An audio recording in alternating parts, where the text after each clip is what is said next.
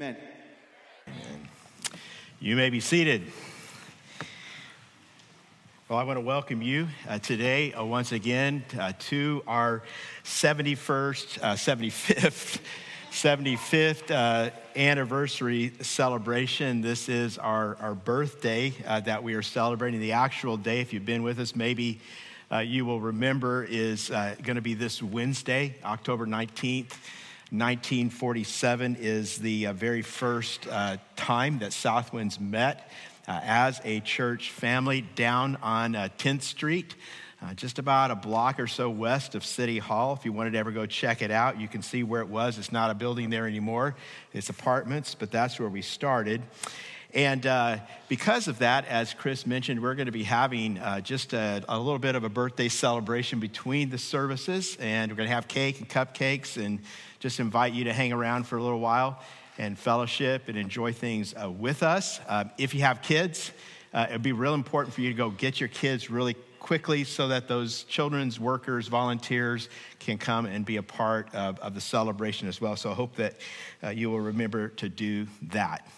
Well, we're here today to worship God. We're here today to study God's Word. And today, uh, we are going to be talking about the treasure test.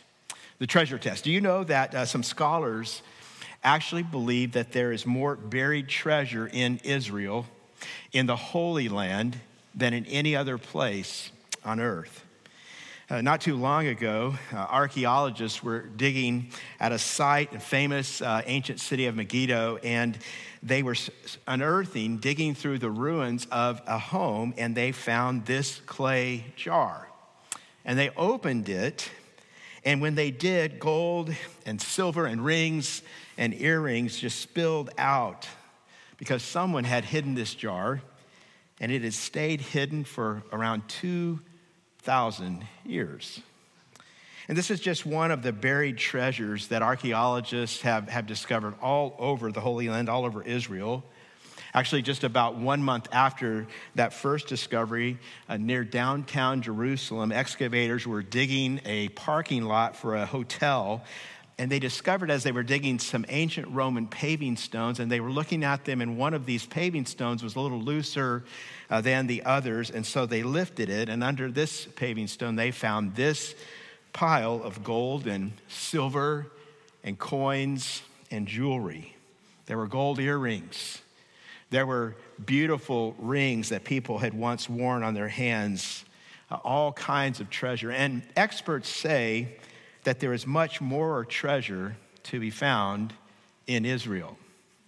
In fact, there was a, an article a few years ago in the Jerusalem Post that said between 160 and 200 tons of gold and silver is potentially uh, locked up, buried under the Judean hills and the Negev sands, and their estimated worth today is over $2 billion.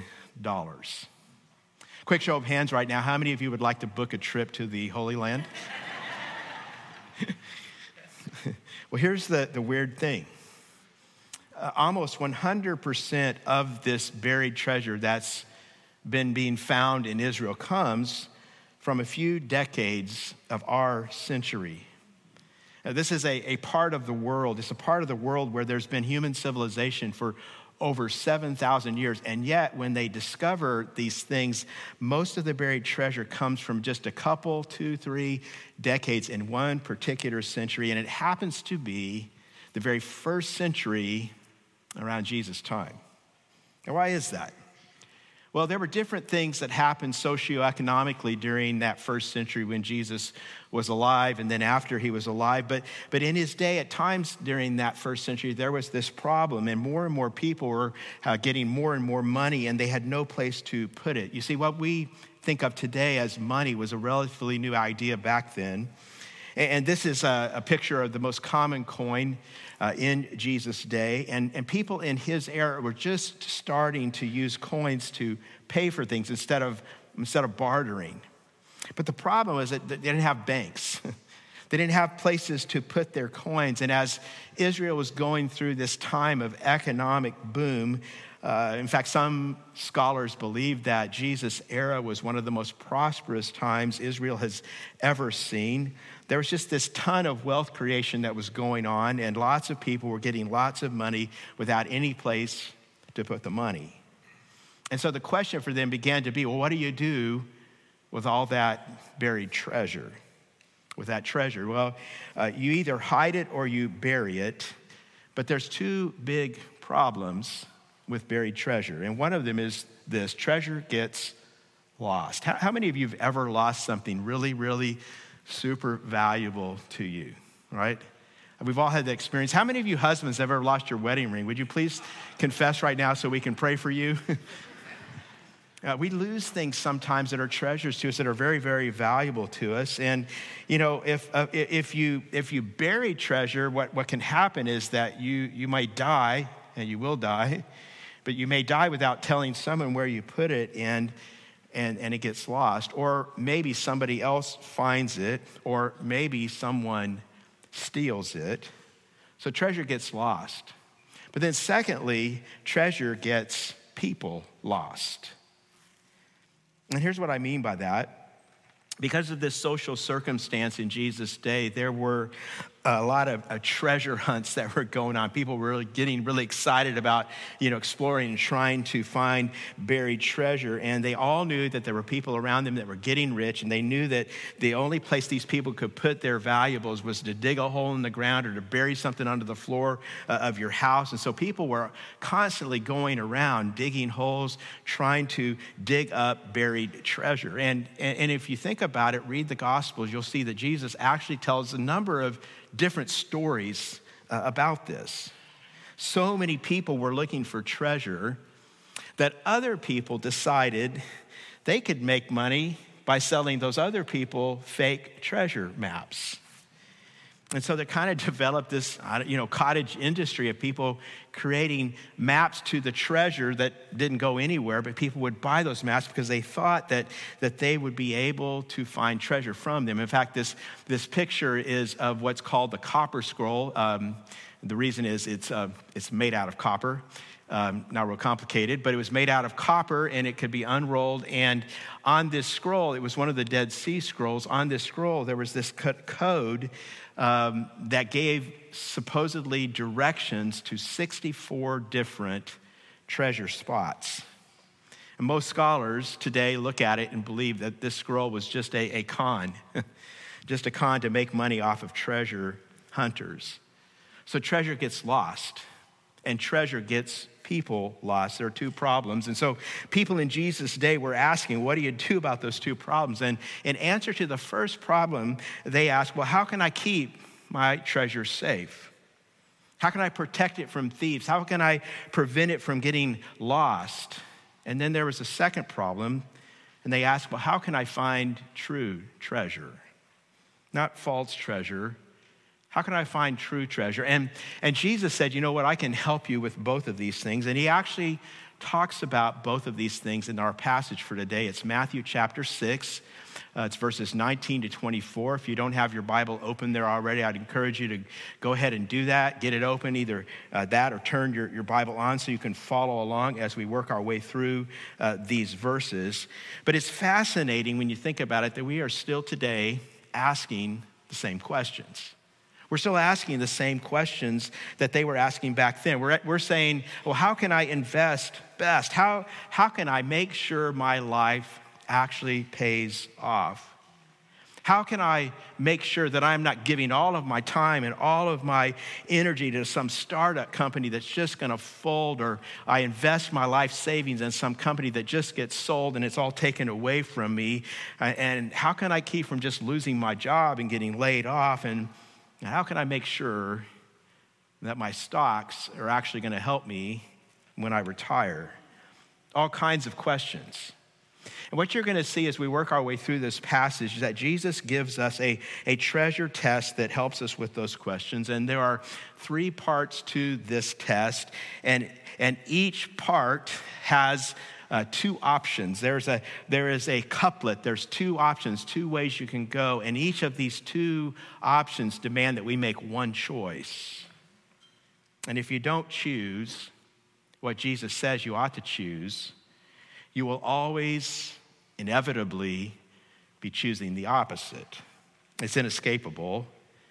Now, before I get into this, because I can tell already, you know, I have this uh, kind of pastor sixth sense. I can tell that some of you are a little nervous because, like, Pastor Mike hasn't said it yet, but he's talking about money, which means he's probably going to talk about giving, which means I probably should put up the barriers right now which means I'm not going to like this sermon. well, the main thing I want to say is like if, if you're a guest with us today, especially, um, I hope you understand that I'm talking to the Southwinds family. I really am. And so, if anybody needs to squirm, it's just the people that go to this church, or part of this church. And so, Southwinds family, God's people, will you say? Amen. Amen. Okay, okay. So, you just ask for it. Um, you just asked for so I'm going to give it to you. But if you're not part of this church family, you can just relax and look around and watch everybody else squirm, okay? Deal? so, we're going to look at this test. It's a three part test, and it has questions that help us answer the test for ourselves. So, here's the first one. If you're on the app, you can take notes there. It, it says, This is the heart test. And the question that goes with the heart test is Have I put my treasure in the right place? And that's the first question that's getting asked here. Jesus says this this is verses 19 to 21.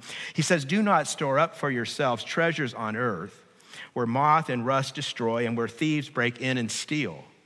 But store up for yourselves treasures in heaven where moth and rust do not destroy and where thieves do not break in and steal.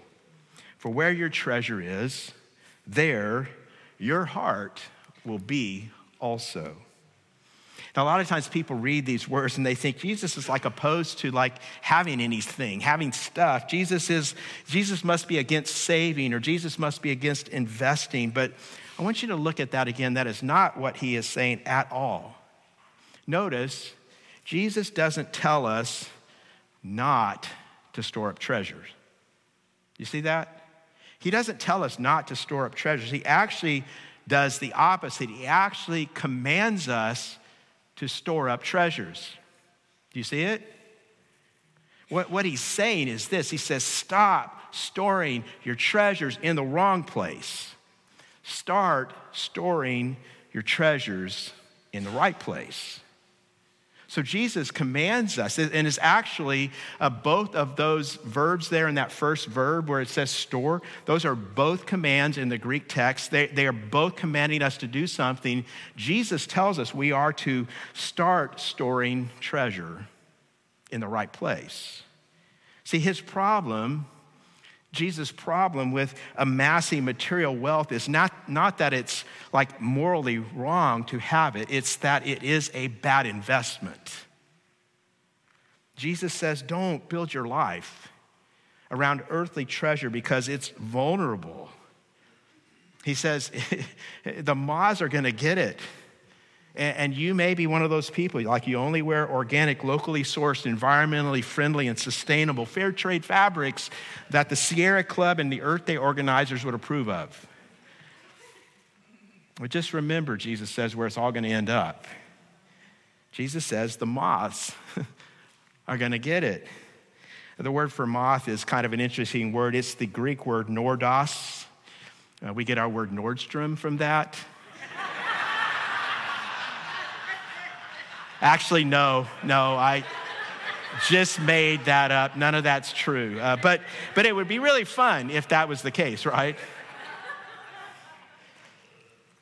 See, some of our stuff is going to end up going to the moths. And some of you are going to get out sweaters, right, in the next couple of weeks or maybe a month or so, and you're going to find that a moth is eating a hole in that sweater you love from last year and you can't wear it anymore. Moths get our stuff, it's vulnerable to, to loss. And then he says some stuff is going to end up rusting out. It's going to rust out. And like in Jesus' day, people would think of something metal, but in our day, what we would probably think about is our, our cars. And part of the reason I would think about that, if you, you know, if you've never lived anywhere but California, this might not occur to you. But, but I lived for a number of years in the Chicago area, and that is a part of our country where cars actually do rust and they do rust out. And one day when I was pastoring in a Chicago suburb, there was this article uh, that I got out of the Chicago Tribune. It was about this car that was being offered for sale. It was a Rolls Royce and there were only 30 of this particular model that were in existence being sold in, in America. They said there were four of them being sold in Chicago. And you know what the price tag on that Rolls Royce was? This was back in the 90s. It was $319,000. And the article said it, it, it, didn't even have a cup holder. I, I looked it up this week, and um, they sell these models do the most expensive models sell today rolls royces for over a million dollars they, they probably still don't have cup holders so i, I would never buy one um, but jesus says one day it's all going to be a pile of rust see at the time i read this article part of the reason it stuck, stuck out to me is uh, at the time i read this article i was i was driving this almost 20 year old mustang, convertible and it was actually rusting out. And there was actually a place on the driver's side in the floor. If you moved the mat, there was a hole. And um, I could actually like check road conditions out anytime I wanted. Um, and uh, I, I realized when I read that article, like, you know what? I'm, I'm just a Rolls Royce owner ahead of ahead of time. My time is all going to rust. It's just all going to be there one day. Because Jesus is saying, you know what, we are an eternal people, but in a thousand years, whatever you're driving, it's all just going to be a pile of rust. And no one is going to ask you in heaven, what kind of rust is your pile? you know, no one's going to be able to say, well, I got a Tesla pile of rust.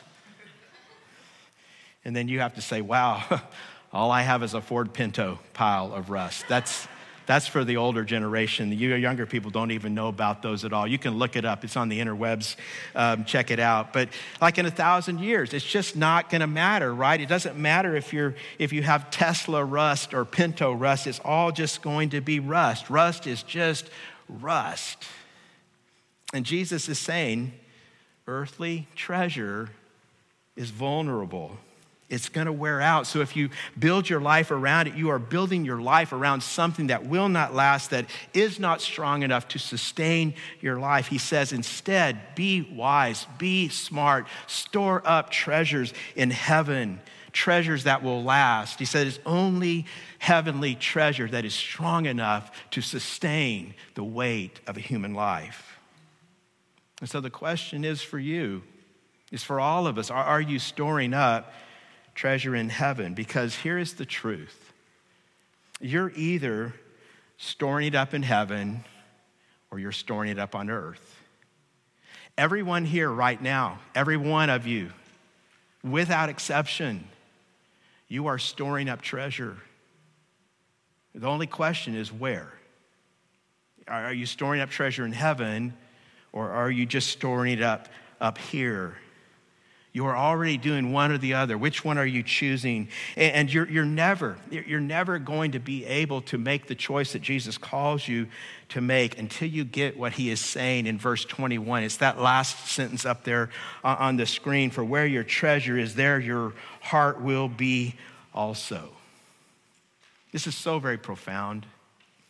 See, what we do with our stuff, with our possessions, it always reveals the truth about our hearts. Anybody want to say amen to that? It's just like Jesus is saying to us, you know what? Show me your checkbook or your bank statement online, since a lot of you don't have checkbooks anymore. Show me your Visa statement. Open up your, your Quicken app where you keep records of your money, how you spend it. He said, if you do that, I will show you where your heart actually is because what we do with our money doesn't lie.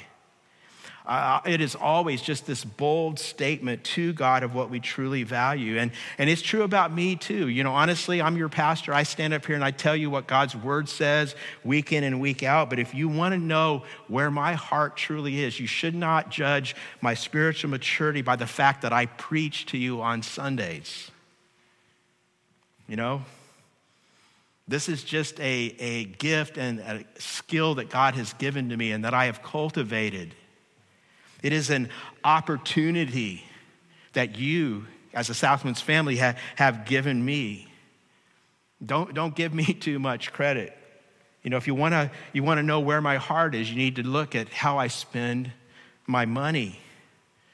Somebody say, Yeah, but have you ever seen Mike's Bibles? It's like, it's got all kinds of markings and there's all kinds of colors in there red and green and purple and, and yellow and blue. He's got it all marked up. His Bible is so used. I mean, he's really into the, the Word of God. And, and God would just say, Eh, that's just colored pencils. God says, Look at his heart and look how he spends the money that he has. Look what he does with his stuff. See, that's what Jesus is saying to all of us, but he's actually saying more than that. You see, what we do with our money doesn't simply indicate where our heart is. Jesus says it determines where our heart goes.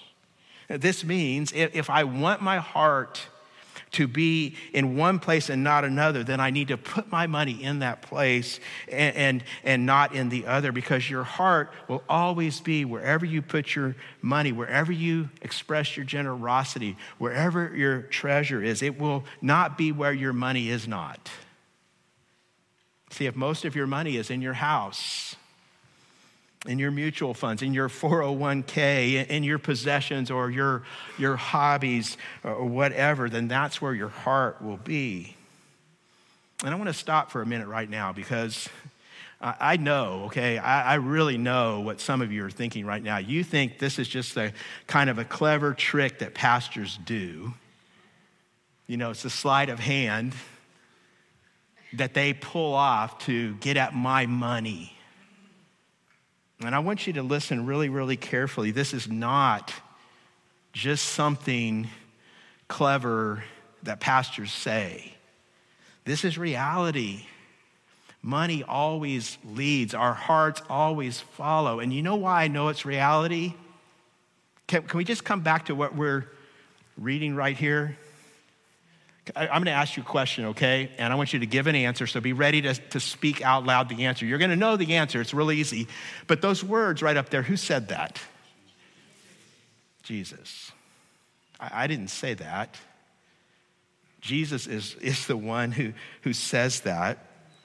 And, and so if you, if you find yourself resisting this, if you're thinking like this cannot just cannot be true, I mean, it's just not that big a deal. I want to tell you that's your stuff talking. I want to tell you it's actually your heart talking. See, the reason that we always get so tense about generosity and giving is because it is a heart issue. I can talk about almost any other issue of sin that the Bible discusses, and everybody says, yeah, okay, that's fine. We'll, we'll take that in, we'll listen to that, we'll think about it. But you bring up money. And everybody gets nervous. Some people get defensive. Some people even get angry and say, I'm never going back to that church again. But Jesus says it's about your heart. It's about the very core of who you are. And I want to ask you if you see yourself as a Christ follower, a true follower of Jesus, if you claim that He is your Lord and your Savior, then I really want you to listen to what I'm about to say. God has said so very much in His Word uh, about money and about possessions and about material things. There's over 2,350 verses. Almost half of the parables that Jesus taught were about money do you know that Jesus talked more about money than he did about heaven and hell? When you think about that, then I want to say this it is impossible for us to ignore what Jesus has said about our treasure and still be a growing follower of Jesus Christ. You cannot do it. And see, some people think, you know, following Jesus like it's just praying a prayer that gets me out of hell, and then I got to keep a few rules. That's what it means to be a Christian. The Bible says no. no. Jesus is our Savior, and Jesus is our what? Lord. And if He is not Lord of all of our lives, then He, as someone said, is not Lord at all. We don't get to pick and choose where, where, where we, we follow Him. He is Lord. Every area of my life, every area of your life, and that includes your stuff. So, have you surrendered your stuff to Him? Now, again, some of you, you're still thinking, I don't know about all this, Mike. You know, I, I, think God and money like is sort of like God and politics. They're just supposed to keep them separate. You know, they don't really go together. So why are you mixing this up? It just it, it just leads to trouble. It just leads to trouble. They don't go together. And I, I wanted to say, if you've ever thought of something like that, maybe you're thinking it right now. I have to say something to you. I want you to listen to this. The chances are in your life that you have already mixed up God and money. For example, if you have ever prayed that God would help you sell your house for $100,000 above asking price, then you have mixed up God and money. Amen? Yeah, you, you, already, you already done it. You know, whenever you pray, God, I hope they like our house and I hope they buy it. And, you know, even if that wasn't a, a, like deeply meaningful prayer, even if it was just kind of that thing you throw out there, sort of like almost a kind of good luck prayer. You ever do those sometimes? You know, you just kind of throw them out there, don't think about it too much. Like, and even if, even if maybe you're here and you're not even sure you believe any of this stuff, even if you're, you're, you're not sure there is a God and maybe what you prayed was something like God or like Jesus or Allah or, or Buddha, or Morgan Freeman or The Force, Obi Wan Kenobi, you're my only hope. Um, even if you said anything like that, you've already mixed up God and money. If you've ever prayed that God would give you a job, if you ever, ever asked God to help her say yes, you, you've already mixed all of these things up. And I want to tell you that's okay because God says it's okay to be mixing him up with money. God puts himself together with money. We cannot escape it. The truth is, wherever our treasure is, there our hearts will be also. You know, the Apostle Paul came to his senses one day in Philippians 3 8 and 9, he said, Yes, everything else is worthless when compared with the priceless gain of knowing Christ Jesus, my Lord. I have discarded everything else, counting it all as garbage, so that I may know Christ and become one with him. And so, if you want your heart to be right, you have to put your treasure in the right place. See, again, sometimes people think Christians say that, that it's wrong to have stuff. The Bible doesn't ever say that. It's not wrong to possess things. What's wrong is when those things possess you. So make sure you're putting your treasure in the right place. That's the only choice. Here's the second part of the test. Let's call this the eye test. And the question here is Is my focus on the right treasure? Now, Jesus says something kind of obscure here, in verses 22 and 3. He says, The eye is the lamp of the body. If your eyes are good, your whole body will be full of light. But if your eyes are bad, your whole body will be full of treasure. If then the light within you is darkness, how great is that darkness? These verses are, are kind of hard to understand, but what Jesus basically is saying is this your actions always flow out of your perceptions. And he, he's using a picture of our eyes and how they function. And it's kind of like this just imagine a, a room that you're in, and that room is filled with light. And if the room is filled with light, you can see where you're going, right? But if the room is dark and you try to move around, you're probably going to trip, you're going to fall over something. But then Jesus is saying, well, what if you're in a room and the light's on, but you're blind? You can't see. He said, it's like your whole body is in darkness. And Jesus is saying, if your eye is bad or dark, then you're always going to be walking around in darkness. You say, okay, that, I think that makes sense, but what in the world does that have to do with money? And what Jesus is telling us is this He's telling us that money blinds us. That, that word good, your eye is good, has a double meaning. It, it literally, that word means open. Uh, but it also carries the idea, this word of generous. And we see that in other texts in the Bible. On contrast, that word bad means evil. It's the opposite of open, it's the opposite of generous. And in the Bible, that's greedy. And when you put all this together, Jesus is saying that money can blind us. Let me, let me give you two, two reasons that this happens. The first one is that money blinds us to its influence in our lives. Now, again, uh, most things that we do that are sin, we, we know when we're doing them that they're wrong, right? Would you agree with that? Like, do you know when you're lying? Would you raise your hand if you know when you're lying? Bunch of liars here today. Like, we know, we know, right? We know when we're lying. Um, you know, do you, I'm not going to ask you to raise your hand on this one, so relax. Uh, do you know when you're lusting? Yeah, you know. Do you know when you're angry? Yep, I know when I'm angry because there's like broken things all around me and someone is crying, right? We, we know we, we know when we're, we're, we're sinning in so many areas, you can just tell. But what about greed? You know, read the Gospels again. Jesus talks so much about greed, but I will bet that most of us have never read what he says about greed, and we've never really stopped and considered the possibility that he's talking about us. We just read that stuff and think, yeah, it's somebody else. That's Donald Trump. That's probably Jeff Bezos certainly Elon Musk. You know, we, we just think it's somebody else, it's not about us. And Jesus talks about greed. Again, let me remind you, way more than he talks about lust. And we all know we struggle with that. So greed must be an incredibly rampant sin. And yet, yet we don't really think we, we ever do that. I've, I've told you this before, but You know, as a pastor, I regularly have people come and talk to me and they confess things that they've done that they're not proud of, sometimes things they're very ashamed of. And I've heard confession about all kinds of different things, but to this day, in 35 years of being a pastor, still, I have not yet had one person confess to me, you know what, Pastor Mike, I'm greedy.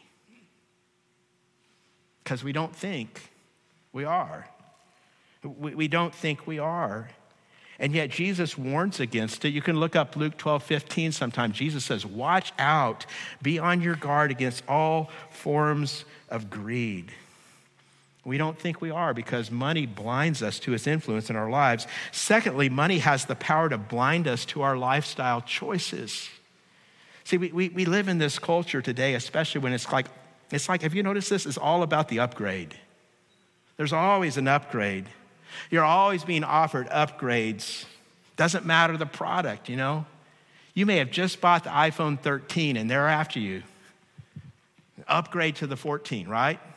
I mean, you're getting the emails right? You're, you're getting the, the texts and things about this. And whether it's phones or TVs or it's cars or maybe it's travel, it's houses, you can always spend a little more for an upgrade. And, and whenever we get a little more money, whether it is just a little bit of a raise or even a bonus or just a gift, we always immediately think, what can I get? I can do something with this. Now I can afford that. I can spend a little bit more. And the next thing you know, have you ever seen this in your life? It's like through thousands and thousands of small upgrades all the time. You're always maxed out. You're always living up to the edge of your income, usually a little beyond that. You feel like you never have enough. We are the richest people in the history of the world, and most of us think we're not. None of us think we're rich because we're always looking around. We're always seeing someone who has just a little bit more than us. Have you ever asked yourself the question is money blinding me to truth in my life? I'm going to give you a test, and this is going to be really fun, okay? So just get ready. You should take something to write this down because you're going to want to do this. Here's the, the test it's, it's a question. Do you regularly ask this question? And do you have any friends that you are willing to have ask you this question? And the question is this Am I spending too much money? You ever ask yourself that?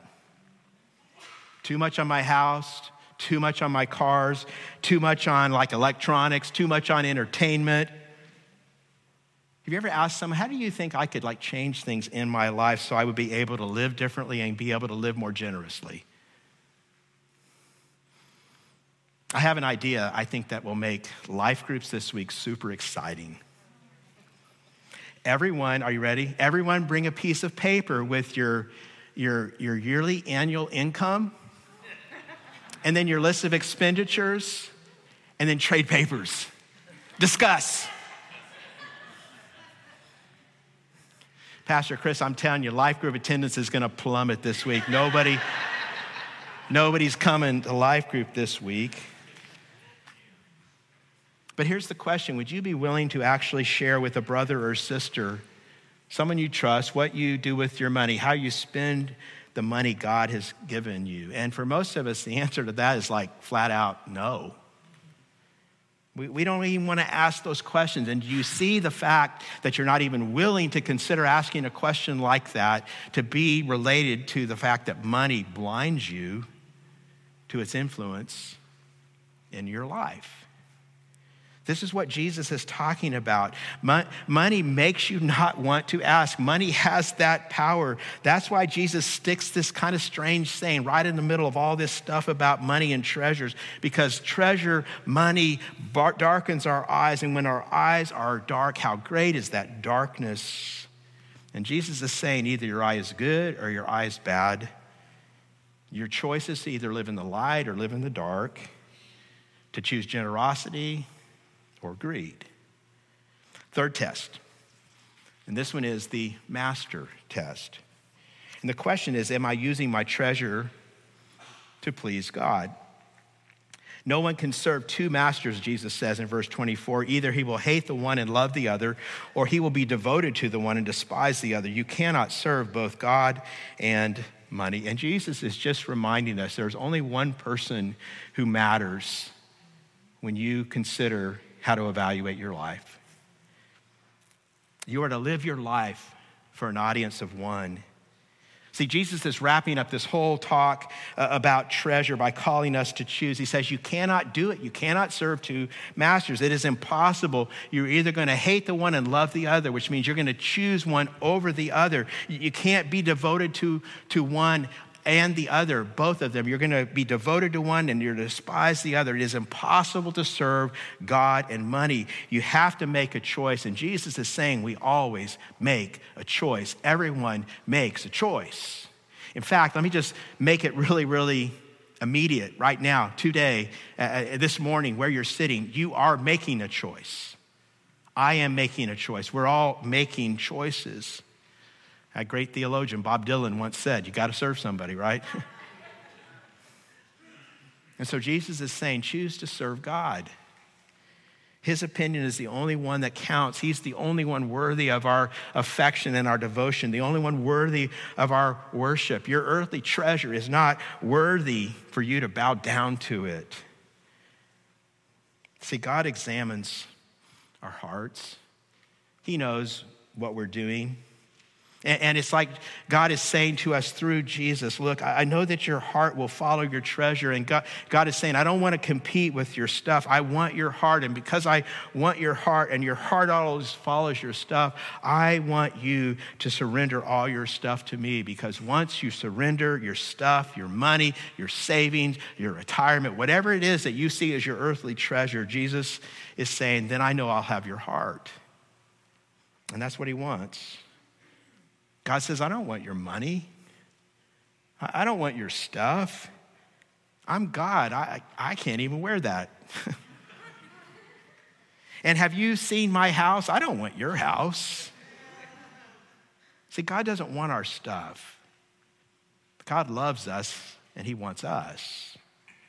And, and, and you, you, you might read that last statement about serving God and money and think, well, that's, Shouldn't that say you either serve God or Satan?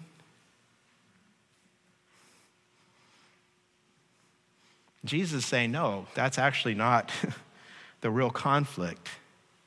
The real conflict, Jesus says, at the bottom of our spiritual struggles, the real issue that we all face in so many ways, it has to do with our stuff, our earthly treasures. You will have a master, and you will have to decide who you will serve. Will you serve your stuff? Will you serve your money? Or will you serve your master? Will you serve protecting your stuff and ensuring your stuff and having more stuff and making sure that you always have enough stuff and that your kids have enough stuff and some of you that your grandkids have enough stuff?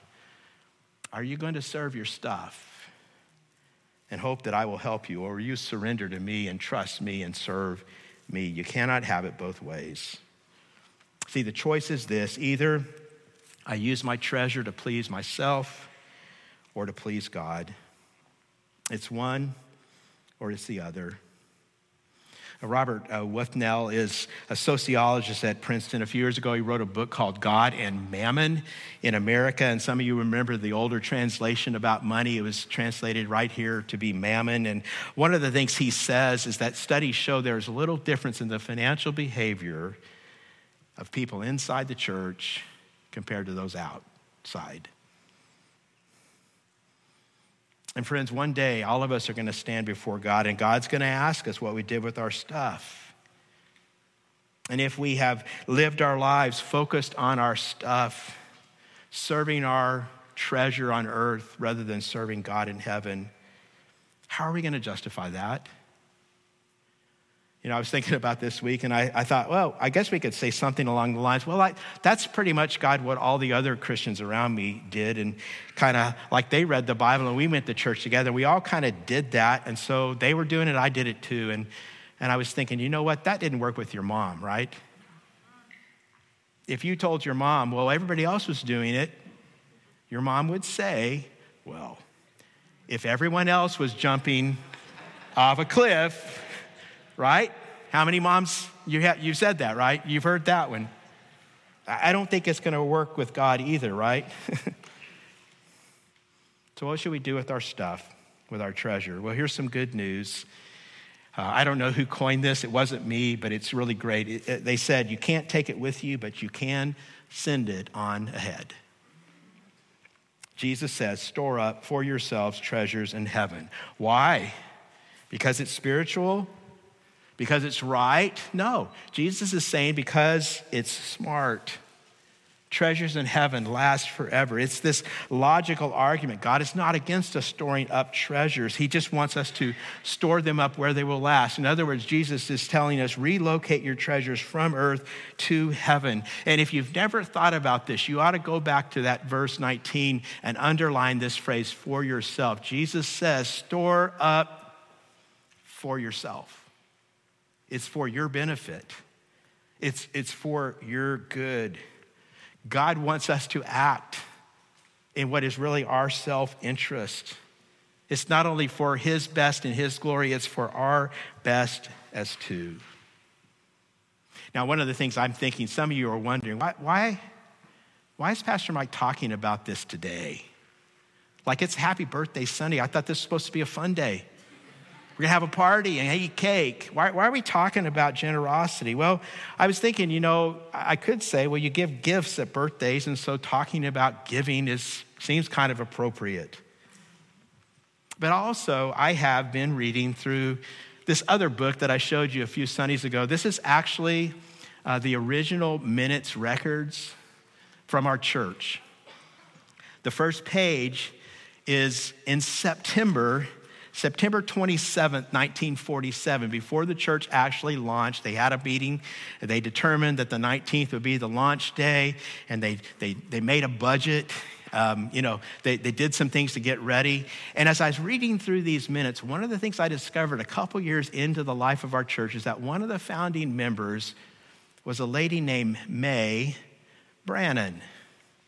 And as I read what I can find about her it appears that May was a single woman in her late 40s who lived with her brother, and her brother, uh, Robert Brannon, was kind of one of the leaders of the church.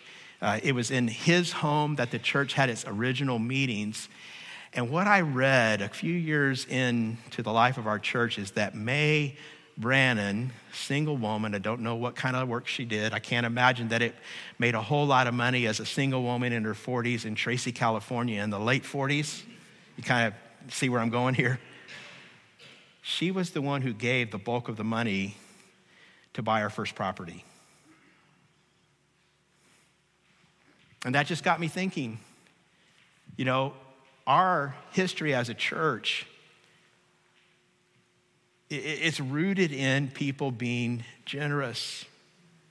When we've been our best as a church, not just 75 years ago, but 25 years ago, 15 years ago, and five years ago, when some of you were giving sacrificially so that we could actually build this building that all of us are enjoying today, when we've been at our best, has been when we have passed the treasure test. when we have trusted God with what He's given us, and we have said it is more important to have treasure in heaven than it is to have treasure here on earth. It is more important to see lives changed. I mean, sometimes I think about this. And to be real honest, if I think deeply about it, it moves me to tears.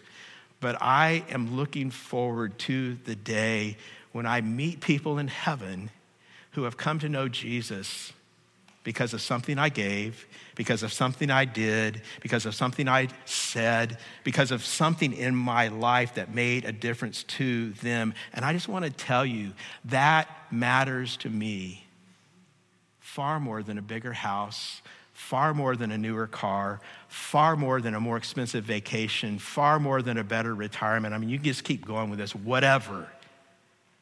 It matters more to me and you know what I hope and what I pray? I hope and pray it matters more to you too. And you know why I pray that? Because I want you to be happy. You say, where do you get that? Well, I actually get that from Jesus too. Because Jesus was the one who said, you can look it up, Acts 20, verse 35. Jesus was the one who said, it is more blessed or happy to give than to receive. So, Southwinds, let me say it again. We, we say this often when we're talking about generosity. We don't want something from you, we want something for you. I don't want something from you as your pastor, I want something for you. I want you to be happy, I want you to be blessed. And I am telling you, on the authority of the Word of God and on the authority of God's Son, the only way that ever happens is when you give, when you're generous. This is God's word for us today, Southwinds. Happy birthday. Would you join me as we bow our heads in prayer? Father God, thank you for your love for us. Lord, thank you for your goodness to us. Thank you for the grace you lavish on us, Lord, our, our life, our salvation, everything we have, Lord, we, we recognize in this moment it's all just pure gift that you, Lord, you give and you give and you give to us. And we ask that today you would help us to grow in gratitude for all your gifts. Lord, help us to grow into the same kind of lavishly generous people that you have made us to be. Lord, may we be a people who store up treasures in heaven Lord, because we believe that you are better than anything, because we believe, as your Son, our Lord and Savior Jesus said, that it is truly more blessed to give than to receive.